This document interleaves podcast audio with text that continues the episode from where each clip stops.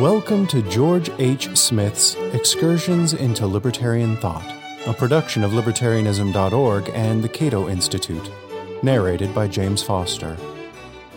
Jack and Jill and Two Kinds of Freedom. Libertarianism is associated with what many philosophers call the idea of negative freedom, that is, freedom from the coercive interference of others. To the extent that I am not restrained by the use or threat of physical force from acting according to my own judgment, I am said to be free. Freedom in this sense depends on how others act in regard to me, and since actions are guided by value judgments, I can be free only to the extent that others value my freedom by refusing to aggress against me. This brings us to a key question Why would other people value my freedom? The reasons for respecting the freedom of others fall into two broad categories, which I shall call pragmatic and moral. The difference involved in my distinction may be illustrated as follows Consider the hypothetical case of Jack, an ethical nihilist who does not believe in any moral principles whatsoever. He sees other people as natural resources that may be exploited for his convenience, beasts of burden that may be beaten into compliance or even killed if necessary. Jack, in other words, draws no moral distinction between persuasion and coercion. Whether he deals with others voluntarily or through the use of physical force is a purely pragmatic decision. Now, let us suppose that Jack needs to go up a hill to fetch a pail of water, but that the pail will be too heavy to carry back by himself. Jack needs the assistance of Jill, but he is morally indifferent as to how he gets it. Whether he uses persuasion or force is a pragmatic consideration, a matter of expediency rather than ethics. In this particular case, however, Jack decides to try voluntary persuasion first, Plan A, and then, should this plan fail, resort to threats of violence if Jill does not agree to help, Plan B. It turns out that the voluntary method of Plan A does the job. Jill, unaware that Jack even has a Plan B, agrees to help, so up the hill they go. In this case, Jill is objectively free vis a vis Jack.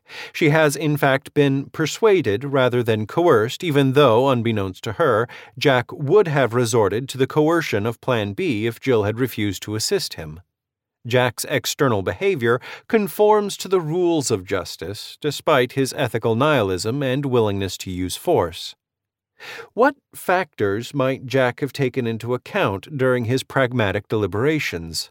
What might have persuaded him to choose Plan A over Plan B?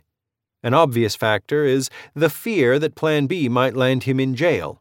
Or if Jack is familiar with Jill's character and knows her to be a generous person, he might assume that she will readily agree to help, thereby rendering coercion unnecessary.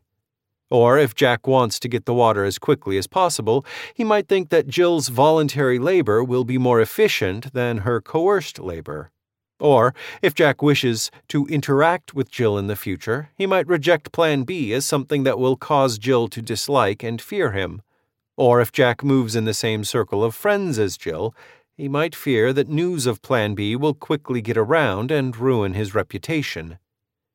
These are among the considerations that might cause Jack to prefer Plan A over Plan B. Some of these factors, such as Jack's concern about his reputation, are more far sighted than others, but all are essentially pragmatic inasmuch as they deal with the relative efficiency of different means. Whatever Jack decides, whether he chooses Plan A or Plan B, Jill's freedom is nothing more than a cipher in his pragmatic calculations. Jack sees Jill as a means to his ends, not as an end in herself. Let us now reverse the situation and make Jill the person who wants Jack to go with her up the hill to fetch a pail of water. Unlike Jack, however, Jill is a libertarian who strongly believes in the moral autonomy and rights of all persons. Freedom, for Jill, is a fundamental moral value, so she will deal with Jack voluntarily or not at all. There is a crucial difference between these two scenarios. Although both Jack and Jill chose persuasion over coercion, they arrived at their decisions by different means. Whereas Jack deliberated between Plan A and Plan B, Jill never had a Plan B to begin with. She never regarded coercion as a feasible option. She viewed persuasion not as one possible plan, but as a moral precondition of all plans. Although coercion was for Jill a physical alternative, that is, it was a course of action that she was physically capable of performing, it was not a psychological option.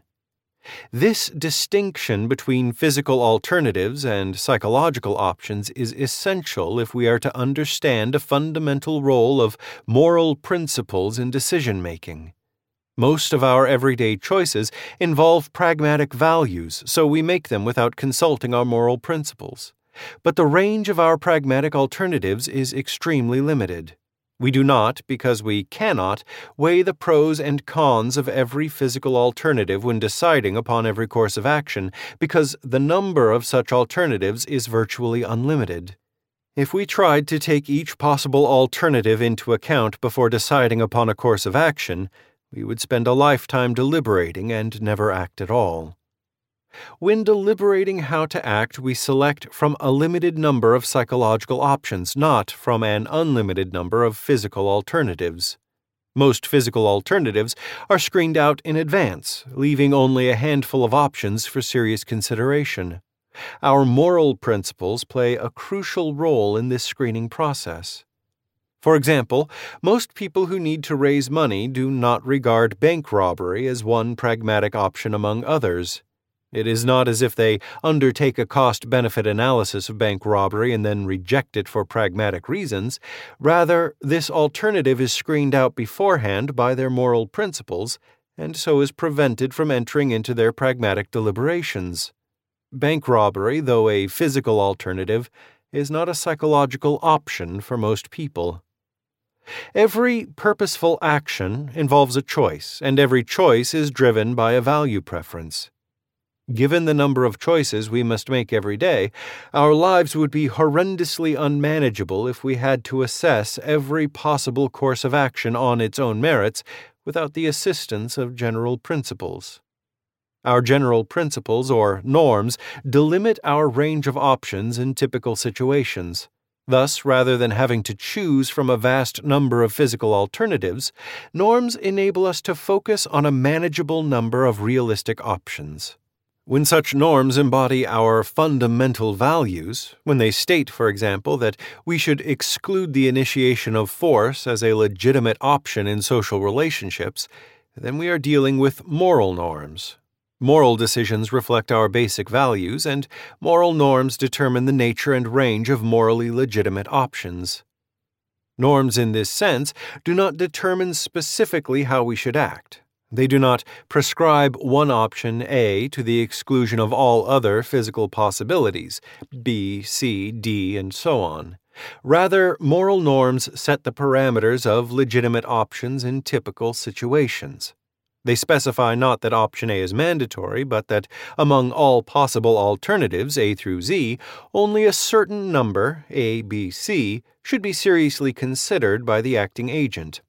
Norms allow us to isolate a manageable number of pragmatic options, any one of which may be appropriate from a vast array of physical alternatives. To say that Jill, unlike Jack, does not have a plan B is to say that the alternative of coercion has been screened out by her moral principles and thereby precluded from consideration as a pragmatic option. Thus, although both Jack and Jill may ultimately decide to use persuasion rather than force, they arrived at their respective decisions by different routes. Jack regards Jill's freedom as a pragmatic value, as something he may or may not respect depending on the outcome of his cost benefit analysis. Jill, on the other hand, respects Jack's freedom as a moral value, as something that enjoys moral immunity from her pragmatic calculations. Jill views Jack as an end in himself, not as a means to her ends. Jill's freedom, since it depends on Jack's pragmatic calculations, may be called pragmatic freedom, and Jack's freedom, since it depends on Jill's moral values, may be called moral freedom. This does not mean that Jack somehow has more freedom than Jill. The distinction here is qualitative, not quantitative. Jack has a better quality of freedom than Jill because his is more secure. My distinction between two kinds of freedom has been recognized by some libertarian philosophers over the past several centuries, even if it has not been expressed in the same words. But the word freedom has been used to cover both cases, so we do not have a convenient way of differentiating between them. It is with this problem in mind that I shall introduce a terminological distinction between freedom and liberty. Although some libertarian philosophers have given different meanings to freedom and liberty, the words are normally used interchangeably. I am differentiating between them for the purpose of this essay to make a point, without suggesting that others should follow my lead.